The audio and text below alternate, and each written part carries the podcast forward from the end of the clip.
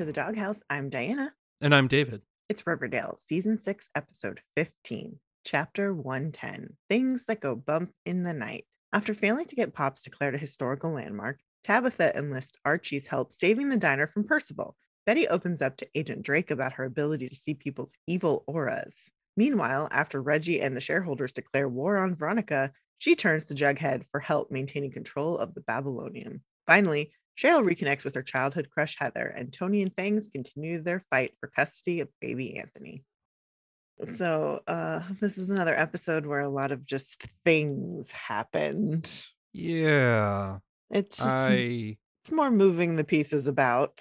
sure. I don't uh, what are they doing? hmm I don't I don't know.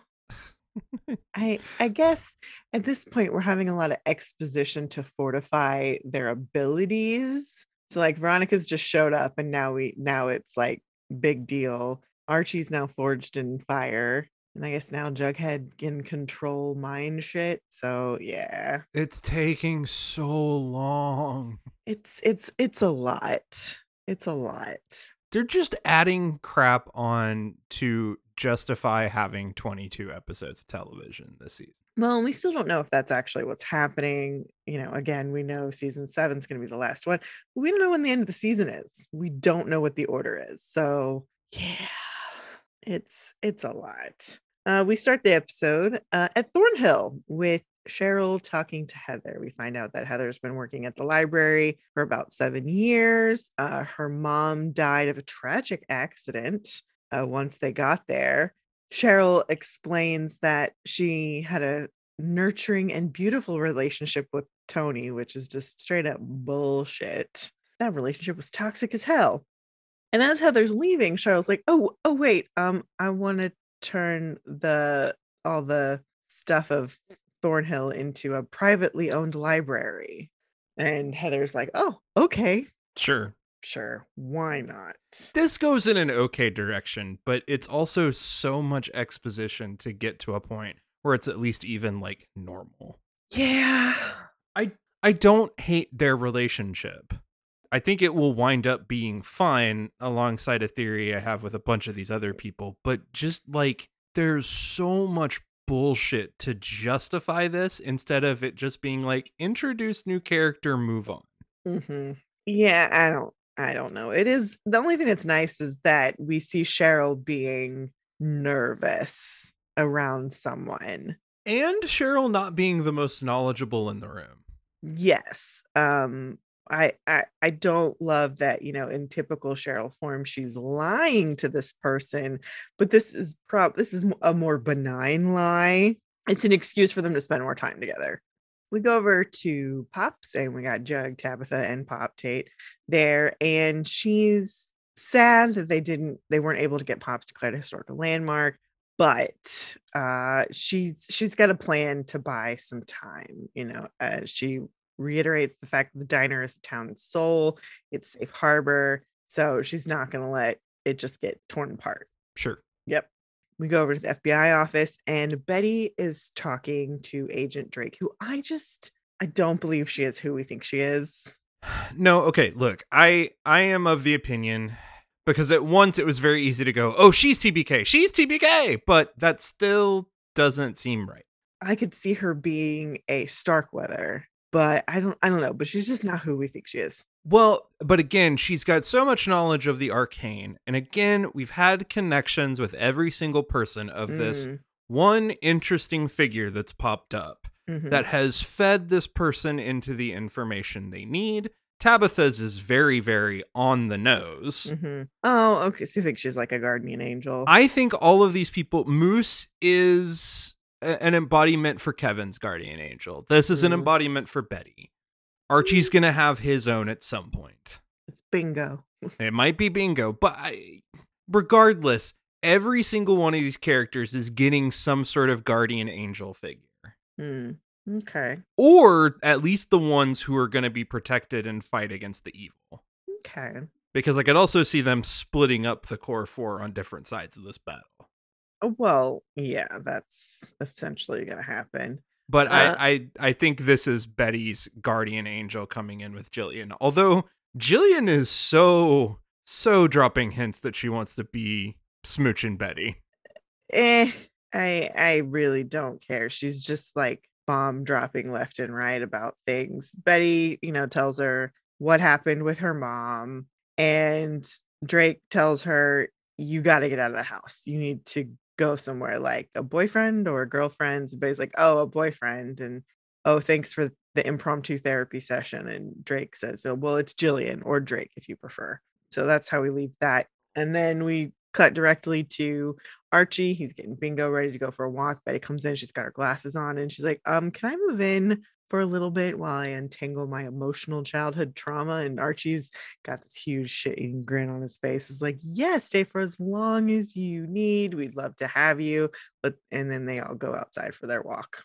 Even Bingo wants to hear. Woof! Woof. Oh, Bingo. Uh, we go over to the Fangs apartment. Janet Weiss is there uh, to talk through kind of what's going on with the legal issues. She's there to help, but she's also there to like point out like there's some things that stand against you. To which Fangs like, because we're gang bangers. Jesus. Uh, she's like, well, also, and you have criminal records. His whole character is just such garbage at this point. They really threw out Fangs' character in this in this episode. I I can buy the whole I need to find a job, a, a more, I don't want to say substantial job, but like a paying job in order to help, you know, boost my reputation. I can even understand the I'm too prideful to not take the position to to to not back down from my feelings about both the gang and my need to feel like I'm in charge of something. Well, it it's I, am I would be fine if he had if we had had Fangs, who is supposed to be a little bit more self-aware. There's just like, look, I know as like we have an evolved relationship, but there's still a part of me that feels like I should be a breadwinner. And so that is difficult for me. Um, so like I, I would have been fine if there had been like a moment where he verbalized that a little bit more instead of just like the stereotypical bullshit. Um, I feel like that's where they really undercut his character. Yeah, but this show's too stupid to actually think about that. So, no, it's the path of least resistance to get themselves what they want. So, yeah, we talk about the fact that Fangs doesn't have like a full time job, but he does. His full time job is taking care of the baby while Toni goes off and does all of her stuff. Her job, like both of her jobs, and running the serpents. So, you know, they mention, you know, won't won't that look good to the judge? And Miss Weiss is like, it depends on the judge, to be honest, which uh, is very true. Mm-hmm. We'll go back to Archie's. Tabitha's there. They're in the kitchen, and sh- her plan is to put the diner in storage. Um, you know, um, that until she can get some land that Percival can't claim rights to. He can't claim eminent domain, and then they can rebuild it. Um, because she's like, clearly Percival sees Pops as the threat and you know it's the symbol and headquarters of the resistance. So archie's like yeah let's get a crew together and get this done. And uh they got to do it fast because supposedly he's going to be bulldozing pops in the next few days which i love. Archie's like yeah well he sucks but don't worry. Like i i like the blatant just like he sucks. That's it's a very high school Archie thing to say. Yeah, well, I, screw him, man. I appreciate this. I I do. We needed it. Uh, we cut over to Jughead, who is in his nook, and he has writer's block, and he's run out of ways to procrastinate, and he's just t- shooting rubber bands all over the place. Mm-hmm. It's very cute. I like. I pulled this. a little rule of threes image here, which was very nice. I I do appreciate that. Uh, he gets a phone call, and uh, it's Veronica. So he heads over to her office and she's like, "Look, um, they're putting the screws to me. I got to build up a war chest. I know you can read minds, so why don't we use your gift to our mutual benefit?" And Jughead's like, "Okay, how does that work?" And she's like, "Okay, do you know about those mentalist acts like in Vegas? Uh, let's do one here. You be the seer, I'll be your girl Friday. Read minds." And uh, she's like 60 40 split my way, of course. To which Jughead thinks for a second. He goes 50 50, and we only read the minds of the willing, which I do appreciate. And Veronica agrees. He wants to be safe. Well, he doesn't want to do anything inappropriate. Like he doesn't want to do anything inappropriate. It's it, it's it's a nice thing of he he recognizes that he has a talent that can be marketed but he's going to market it to people who are already willing to suspend that belief for a magic trick. well, here's here's the other thing. Jughead is an alcoholic. Ooh, yeah. It would be very easy for him to start exploiting, becoming addicted to his gift. So I feel like he is trying to keep the boundaries in place for himself, which is important. Yeah. We go over to Andrew's construction, and Archie's talking to the crew. Uh, Fangs is there, and he's just like, "Hey, we got a new gig. We're gonna tear down and rebuild Pops." They're like, "Is this a union job?" It is, Carlos, which means health benefits, time and a half pension plans, and no scabs. Um, what do you say? Um, ready to save Pops? And they're all like, "Yeah, great." So cool. Uh, we go back to the Fangs apartment. Fangs is all like, Yeah, I'm going to be a part of the crew. I don't want to be seen as some freeloader. This is where we really get this conversation. And Toni's trying to just like reassure him that you can't possibly be a freeloader.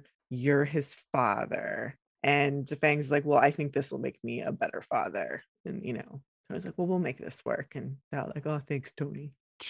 It's a lot of macho bullshit but completely outside of anything that we've known Fangs to be up to this point. Mm-hmm. Like, it's not like Percival has even said shit to him. Mm-hmm. So I don't even buy that somehow Percival got to him to do this. This is just lazy ass writing.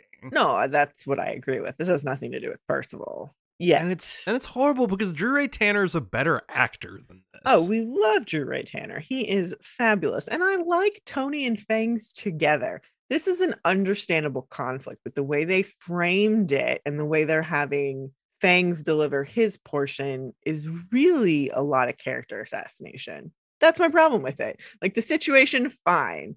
But yeah, I, the way they've presented it, bad. Well, the way the way you do this is that you actually raise the stakes with Miss Weiss of like they want to see both parents contributing. But they they have a point later where Fang says we're drowning in legal bills. So it is becoming about money. That too. But I mean like that that being the the thing that sticks in him mm-hmm. of like the judge is only seeing one of you contribute and i understand that you have an arrangement but that's not what Yeah. the judge is going to see and that just causing this massive anxiety breakdown for him Yeah. that makes a lot more sense but they don't ever do that we go over to the Cooper house and Betty walks in. She's like, Hey, y'all, I'm just going to get a few things. Where's grandma? And she sees Dagwood and Juniper, who we haven't seen in quite some time. i know that's like oh they still exist They're playing with a cat.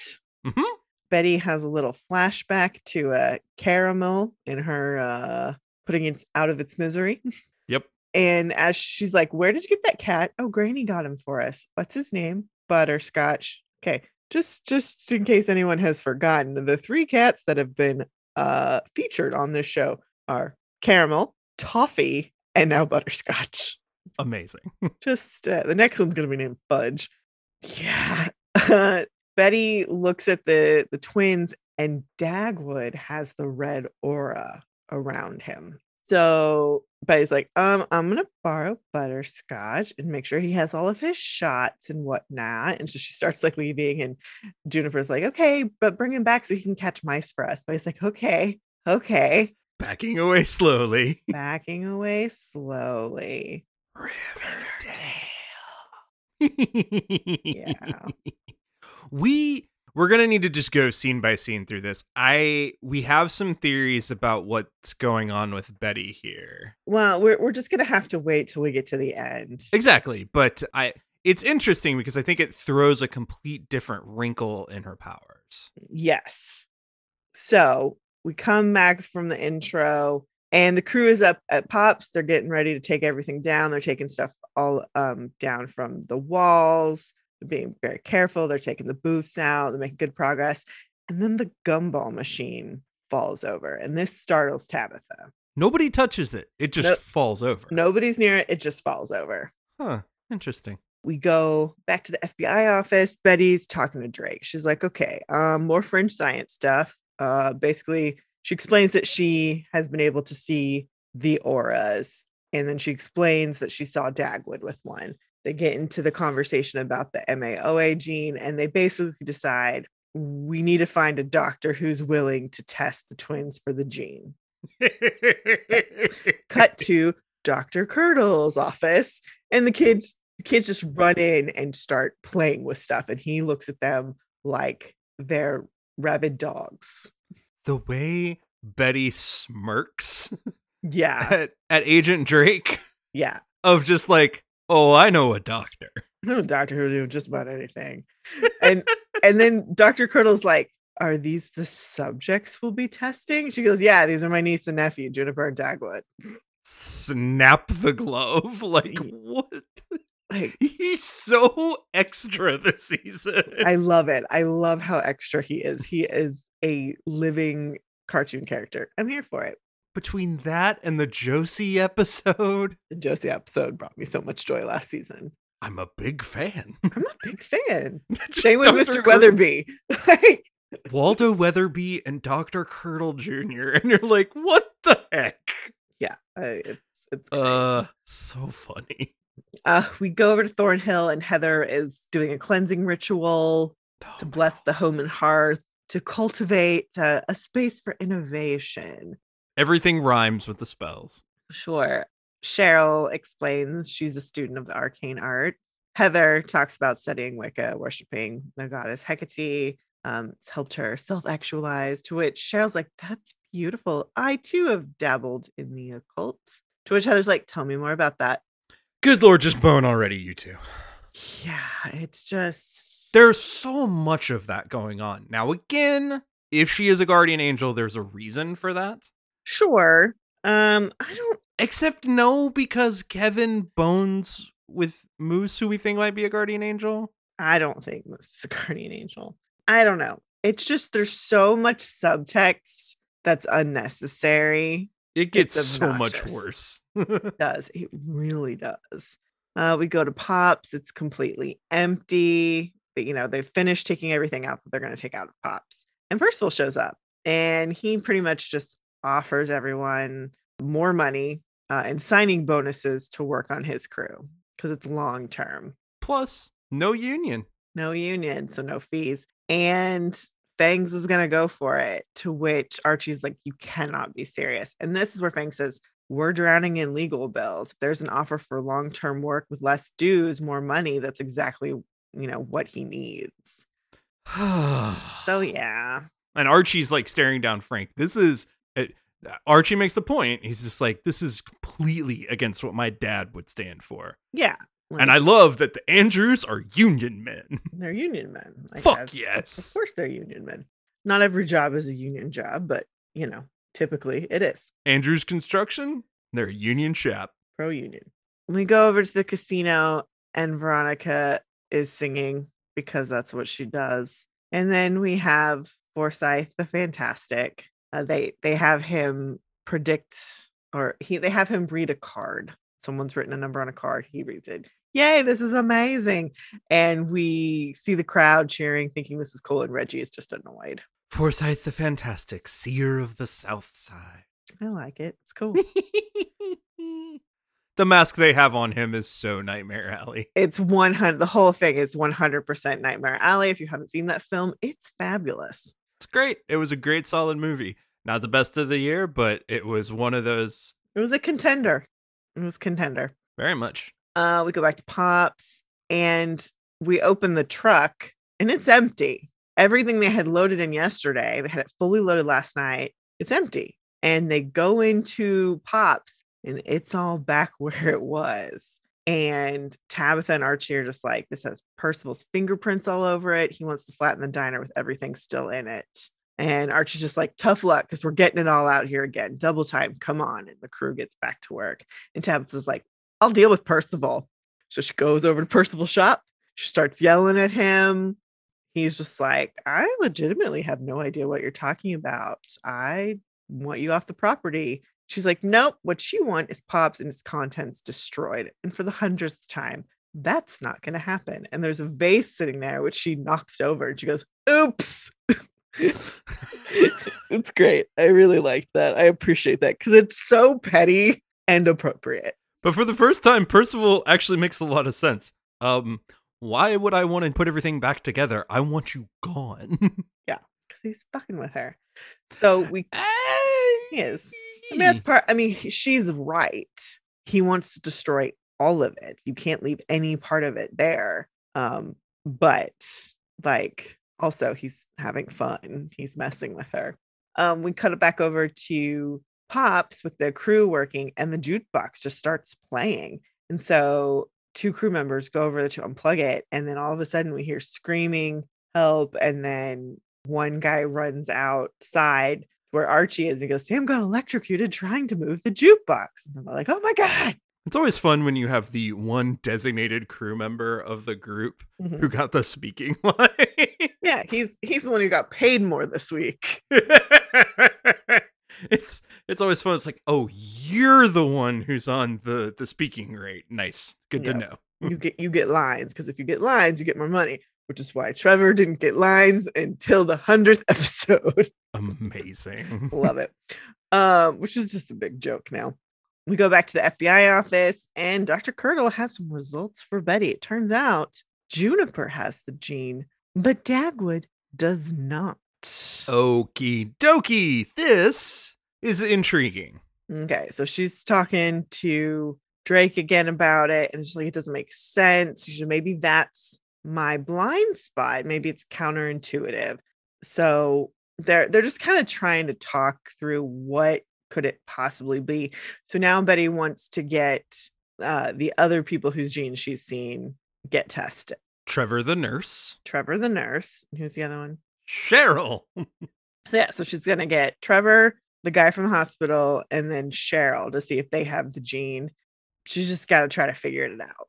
Cheryl, of course, from when Abigail had possessed her and was going mm-hmm. to murder everyone. Yeah.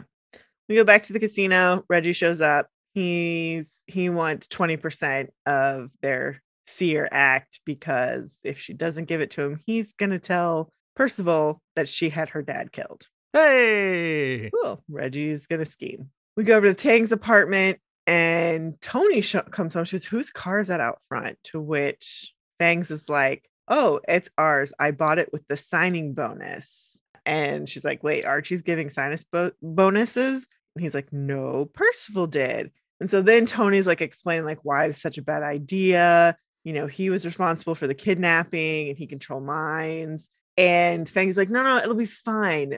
Archie already warned me about that. And I can use an emotional tether, and that's gonna be baby Anthony. Yeah. Oh, thanks. No thanks. Oh, you stupid motherfucker. Yeah. I again, it's just none of this is in character. This is a dude who is a bit of a rush into action type of guy, mm-hmm. but he's never been like Archie level, just no consequences. I don't care, go for broke type character. Mm-hmm. This makes no sense for Fangs. There's no there's no raising the stakes to desperation that we ever got with him. Yeah. And so I it's it's really frustrating because it's like, well, you clearly just did this for a plot point, but didn't ever motivate it by actually making Fangs feel desperate about anything. Yeah. We go to Thornhill. Heather's giving Cheryl a reading. We go through a bunch of things. You know, basically, she's the Queen of Wands. You know, she has a new strength and ability that she's discovered. And this intrigues Cheryl. I, I like this first point because Cheryl was just like, "Man, it's a tarot reading." It's like, oh, it's like, well, of course I consider myself a queen, but they're like, no, it has to do with this new power. And she goes, that might be accurate. The lovers, you yearn for connection and intimacy, and oh my like, god, don't, don't we, don't we all? And then the tower is a dark card promising disaster, carnage, war. To which Cheryl says, "Welcome to Riverdale." Mm, That's true. Very appropriate.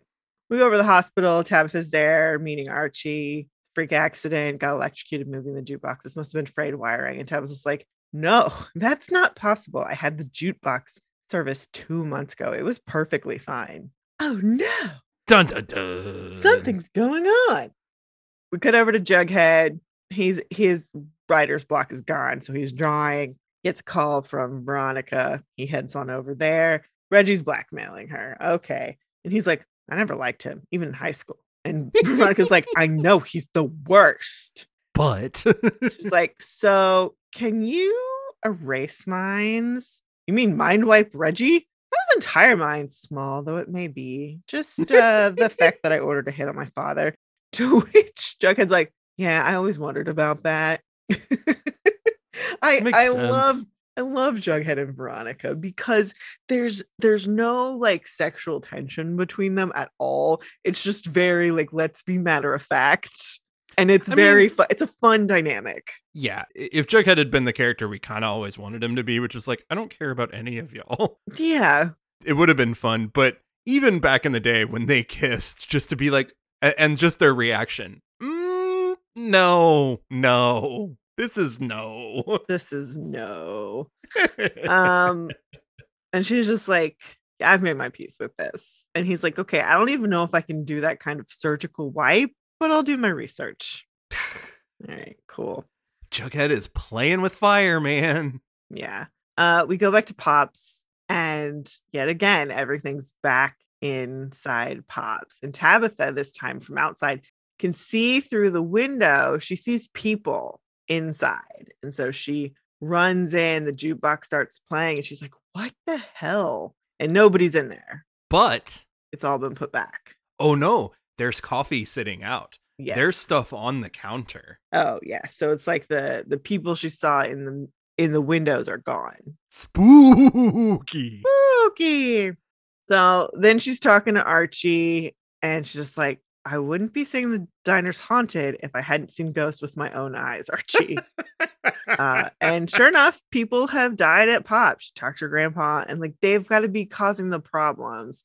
And Archie's like, Tabitha, a haunted diner is the least of my worries. So like basically they've lost everybody. They're all gonna go work for Percival and Frank. And she's like, okay, I will figure out our ghost problem, but I still need to move the diner before Percival seizes control of the land. And Archie's like, I'll get my crew back. Like Archie's gonna figure it out. the way I know we're in comic bookville and Sure. we may never get out of it. That's fine. But even so, the way none of these characters seem to care that weird shit happens anymore yeah. because that's just this stupid fucking town they live in. Yep. Oh, so funny. It's just adorable. And now we get our first in show commercial. we go over to the White Worm. Frank is there to meet Archie. Um, he's like, Thanks for coming. Drinks are on me. Here's my Chime card. He's holding it. Nobody hands a card like this to a bartender or server. The only way you hold a card like this is when you're showing your ID. Like he's holding his Chime card. Or when you need to show the card to the camera Yeah. so that you can do the ad. Yeah, basically. So he's there to remind him about his dad. What would he say about us? He's like, no matter what, we're blood. And he wouldn't put up with us behaving like this. He'd demand us to find a way back to each other. And Frank's like, your dad was an idealist. Like, and Archie's like, we can disagree on some things. But there are two things you and I know Pop's Diner and Andrew's Construction. Like, like those are the things we love.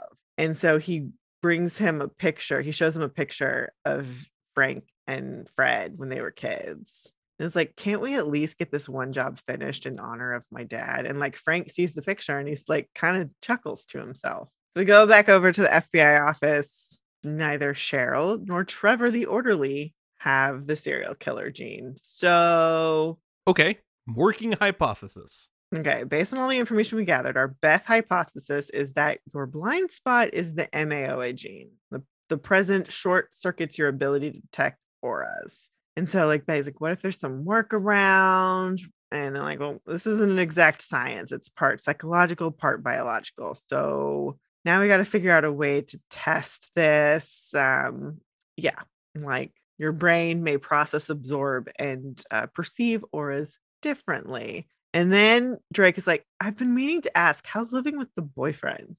Which is such a weird line to throw at the end. It is, because that's the end of the scene. It's very bizarre. On first blush, it feels like that thing of, oh, clearly you're hinting that she's gay. Mhm. But I don't think that's it. And it makes me think now that the fact that they keep pointing out the boyfriend thing for Betty. Mhm. okay, it could play into Drake being TBK. I don't think she is TBK. I think she's likely a Starkweather. And again, my long, my big working theory is that the Starkweathers are a family of quote unquote TBKs. Or hmm if this is a guardian angel thing, perhaps she is recognizing that Archie is going to be corrupt. Mm, That Mr. Indestructible is going to wind up fighting for the bad don't know. Interesting ideas. But it's a curious line to end that scene. Oh no, no, I know what it is. Because my thing last episode was that like Betty's pregnant, she doesn't know it. And Archie and Betty both having these abilities could deem interesting things for a future child. Oh, And that's the other part that has to, yeah, that's that has to do with the our working theory with the auras, which we'll get to at the end. Yeah. hmm Yeah, that's what it is. Anyway, Yeah, how's it going? Y'all still boning? That's essentially what that question is. Uh, we go back to Thornhill, and Tabitha's there. She is desperate. She's like, time traveling is one thing, but this is, and they're just like, sounds like a classic haunting, and they're gonna help. Heather, maybe I can help. We can both help. And I'm like, oh, just be gay already. Come on. So then we go to Pops, and Heather's there, and she's like, Mona Mitchell and Gilda Snide, Jonas here, and Do Not Hide, Marcus Lee and Jenny Bride, blah, blah, blah, blah, blah.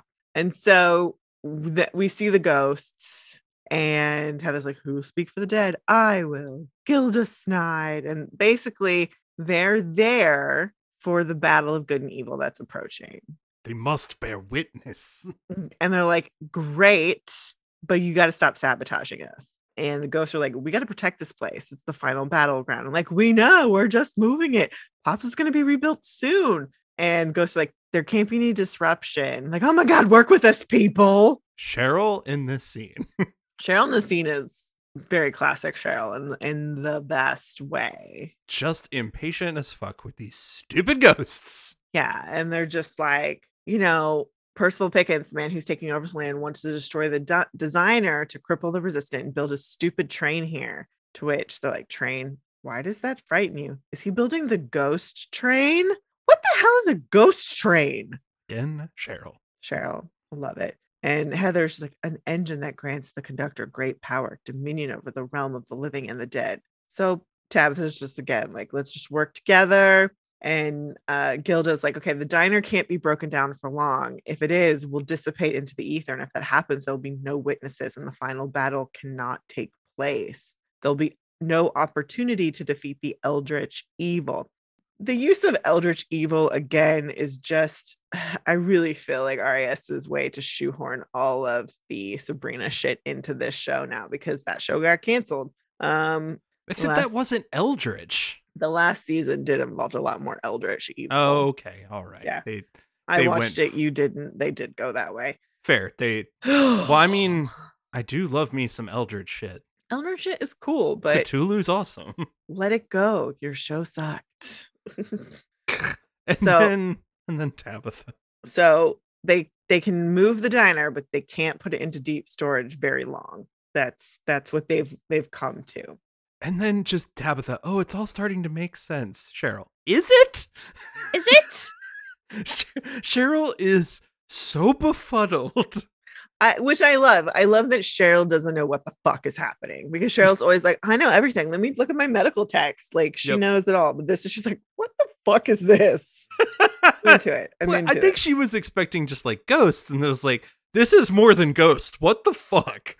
we head on over to the FBI office, and Alice shows up yelling at Betty. She's like, How could you? You took those children away from me. You're not in the right headspace to be taking care of children. And she's like, I'm their guardian. I'm perfectly capable of taking care of them. But I was like, there's evil in that house, like real evil. And I don't want the twins growing up the same way I did. And Alice, like, I'm trying to protect them. Oh, the way you protected me. And Alice just like, How dare you? All the sacrifices, everything we did, it was it was never enough. You always had to conjure up villains to explain everything that was wrong with you. Did you ever stop to think that maybe you're the villain? You need to stop looking for monsters other than bed and closet and in the closets and just stop and take a really good look in the mirror. And despite everything I did as a mother, you've always been a bad person. Which Betty's like, you don't mean that. And as we're watching this, Betty sees Alice as red.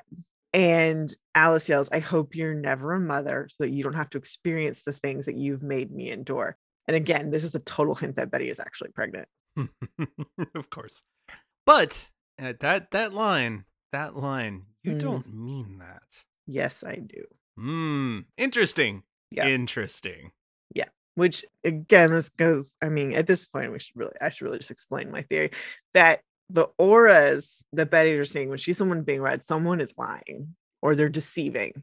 And that doesn't necessarily mean something bad is happening, but in a lot of cases it does. So when she saw Trevor, he was deceiving who he was. So that's what she saw. When she Mhm. saw Cheryl with the basket of muffins, when it was really it, Cheryl was lying because it wasn't really Cheryl, it was somebody else.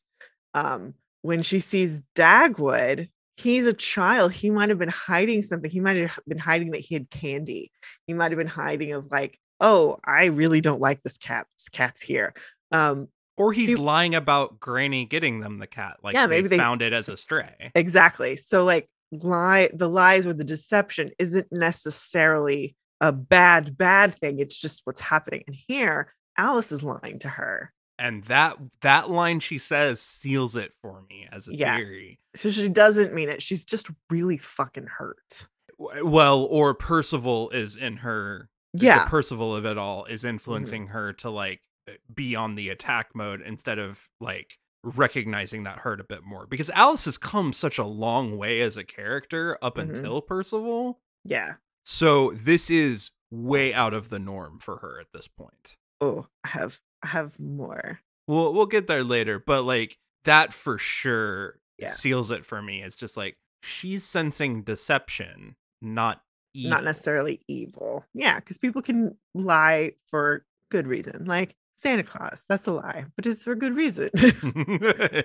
uh, and also, like some people are lying about who they are for their own safety, not to deceive somebody else. Really, we go back to Archie's house, and Tabitha's there asking if they can set up the El Royale. The if uh, she's asking if they can set up the diner at the El Royale, the booth, the counter, the jukebox, so that the continuum isn't broken. And Archie's like, "Yeah, that's sure, of course."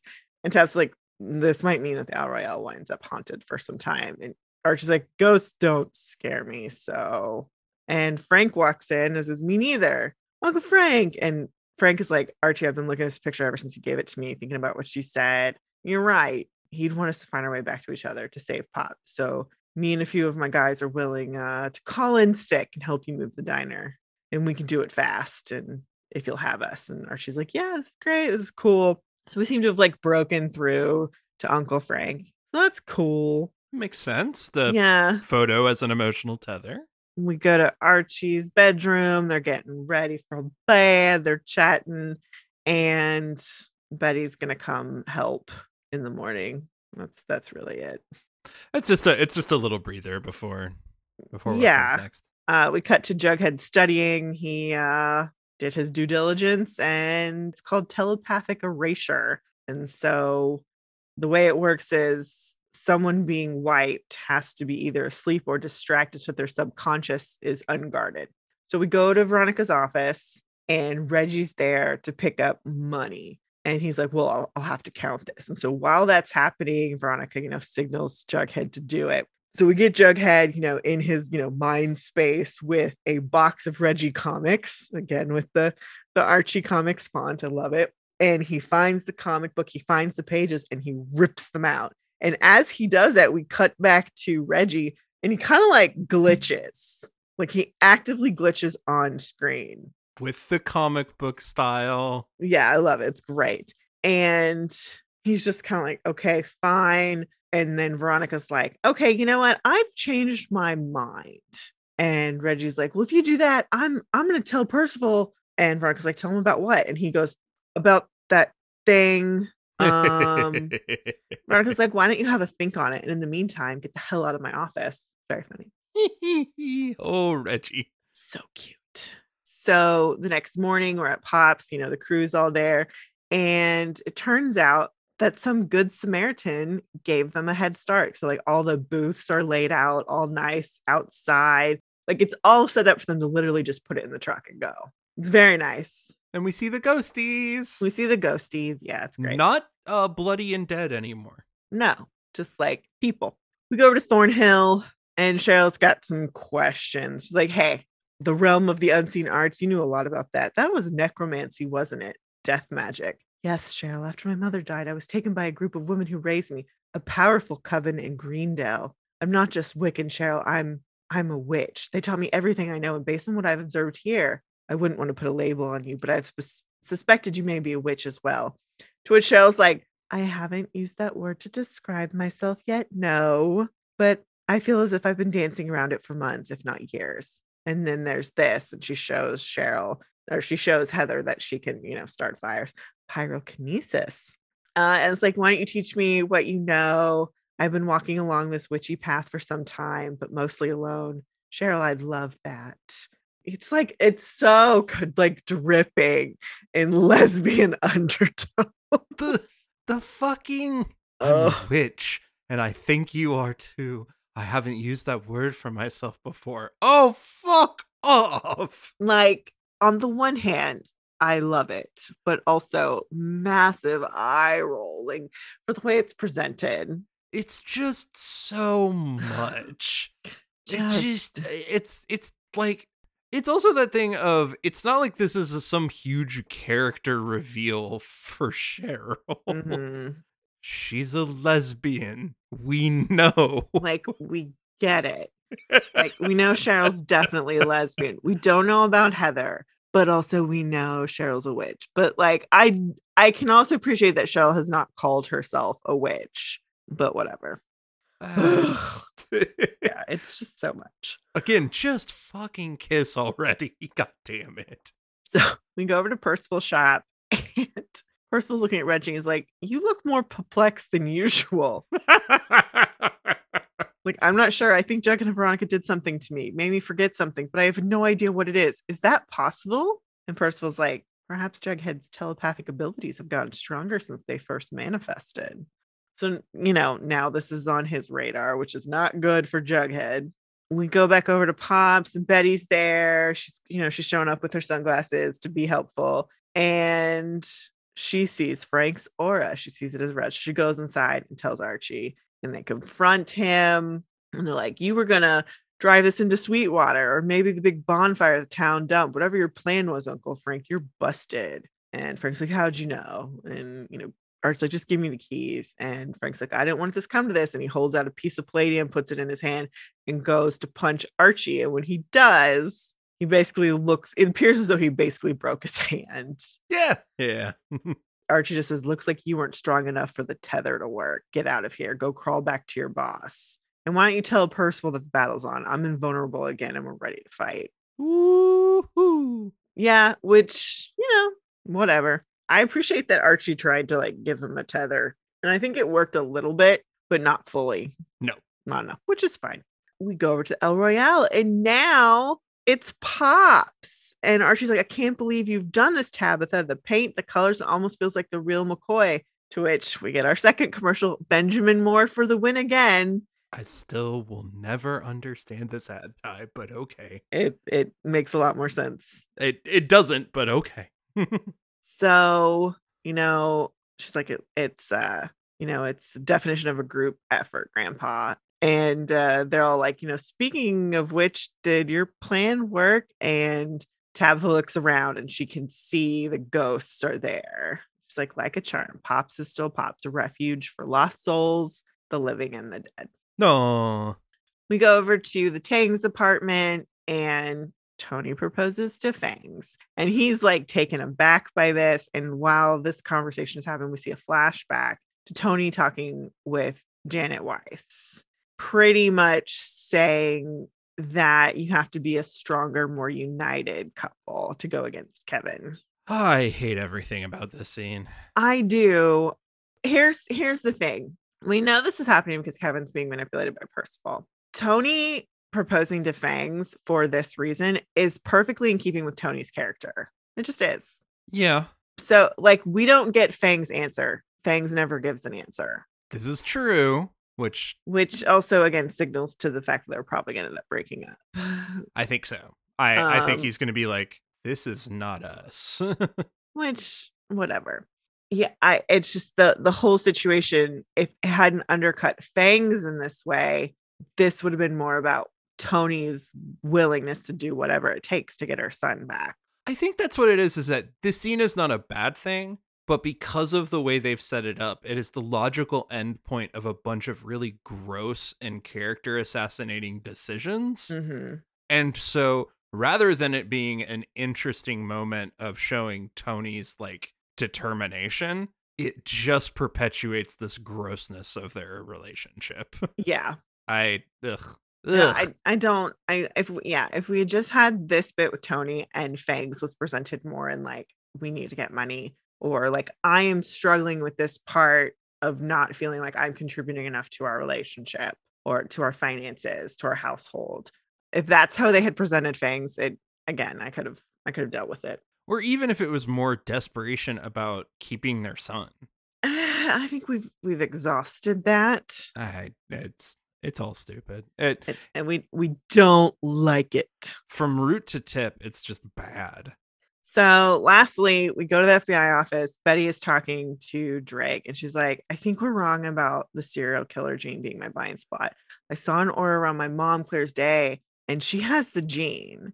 And so Drake points out, you know, your powers are a byproduct of trauma, and your most recent discoveries about your mom are more trauma. So, this could be a natural expansion of your abilities, sensing who poses a danger, physical or emotional. And Betty says, "Well, she she wasn't the only one. I saw another aura, someone who has the gene. The thing is, I just I don't know who this person is a threat to herself, or maybe someone close to her, or even the people that she loves."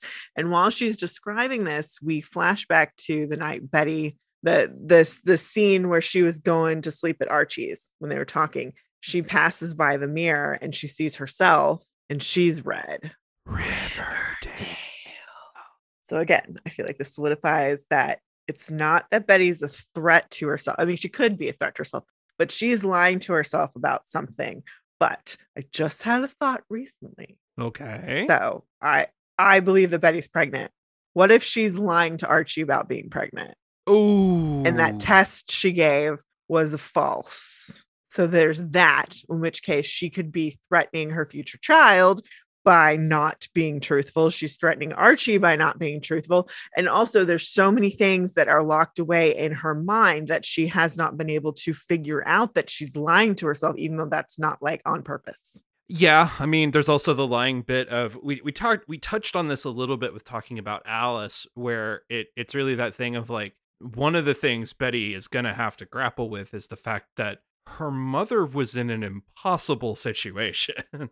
True. like I'm not saying Alice is a saint by any means, but Mhm. when your husband is a serial killer, there's a whole lot of decisions you may have to make that you think is for the safety of people around you. I don't think Betty has grappled with that at all. So I think that's just adding a layer on top of it. Maybe, but Alice is rarely truthful. So it's only after she's been caught in a lie that Alice will admit to anything. It's one of those things where, like, I think plot wise, yes, the pregnancy thing makes a lot of sense. I also Mhm. think there's just a shit ton of baggage that Betty refuses to understand and acknowledge. Well, again, I, I think it's so compartmentalized that It's- she, she it's going to take a lot to figure that out. Oh yeah, it's just it's it's both a, a a solid way to bring up a plot point, but also just a huge metaphor for Betty as a character. Yeah, I think that's fair. But who is she a threat to? Maybe nobody. I don't. She's not a threat to. Not really. Okay, so let's go look at the next time on.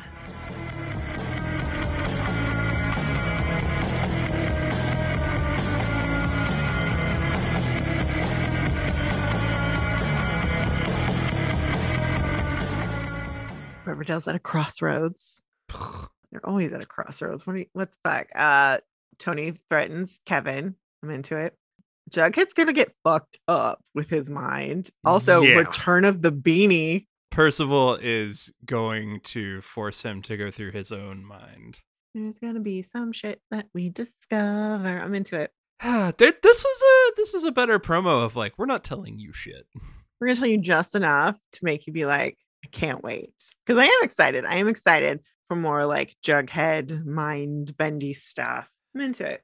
I am. I just again, it's taken so long that I'm starting to go. Where the fuck are y'all going with this? Yeah. That's uh, we're we're gonna complain till we're blue in the face about it. The show should not be a 22 to 26 episode procedural television program. Oh no, we've complained about this since season two. It if y- there's so much fat you could trim off, and it, it would still be a bonkers, ridiculous television series, hmm but you could cut the fat out and make it a really thrilling, entertaining ride of a bonkers show. But it looks like we have next week and then we have a bit of a break.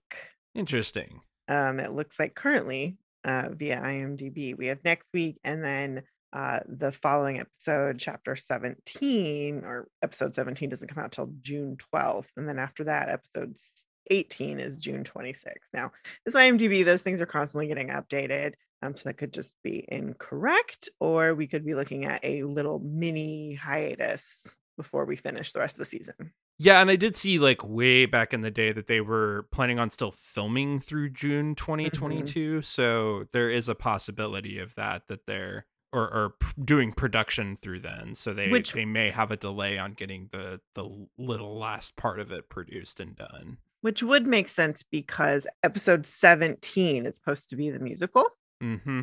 It is rumored to be uh, American Psycho, which was, you know, again a failed a failed musical. So yeah, Just an excuse to do Huey Lewis songs, you know?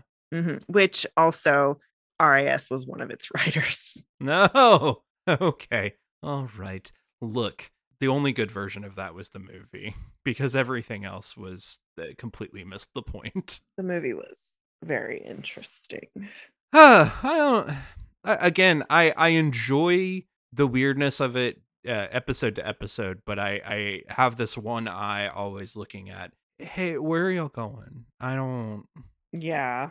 Where are y'all gonna end this? Like, is and do you plan to end it? Because I'm okay if this is just how it is until the end of the series, but it would be nice to have that sign posted to us so we kind of knew.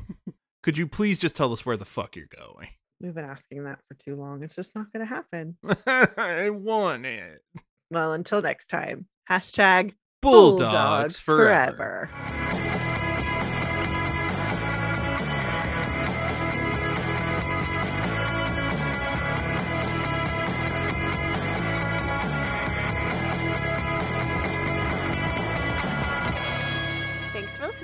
sure to review and rate us on iTunes, Stitcher, or wherever you listen to your podcast.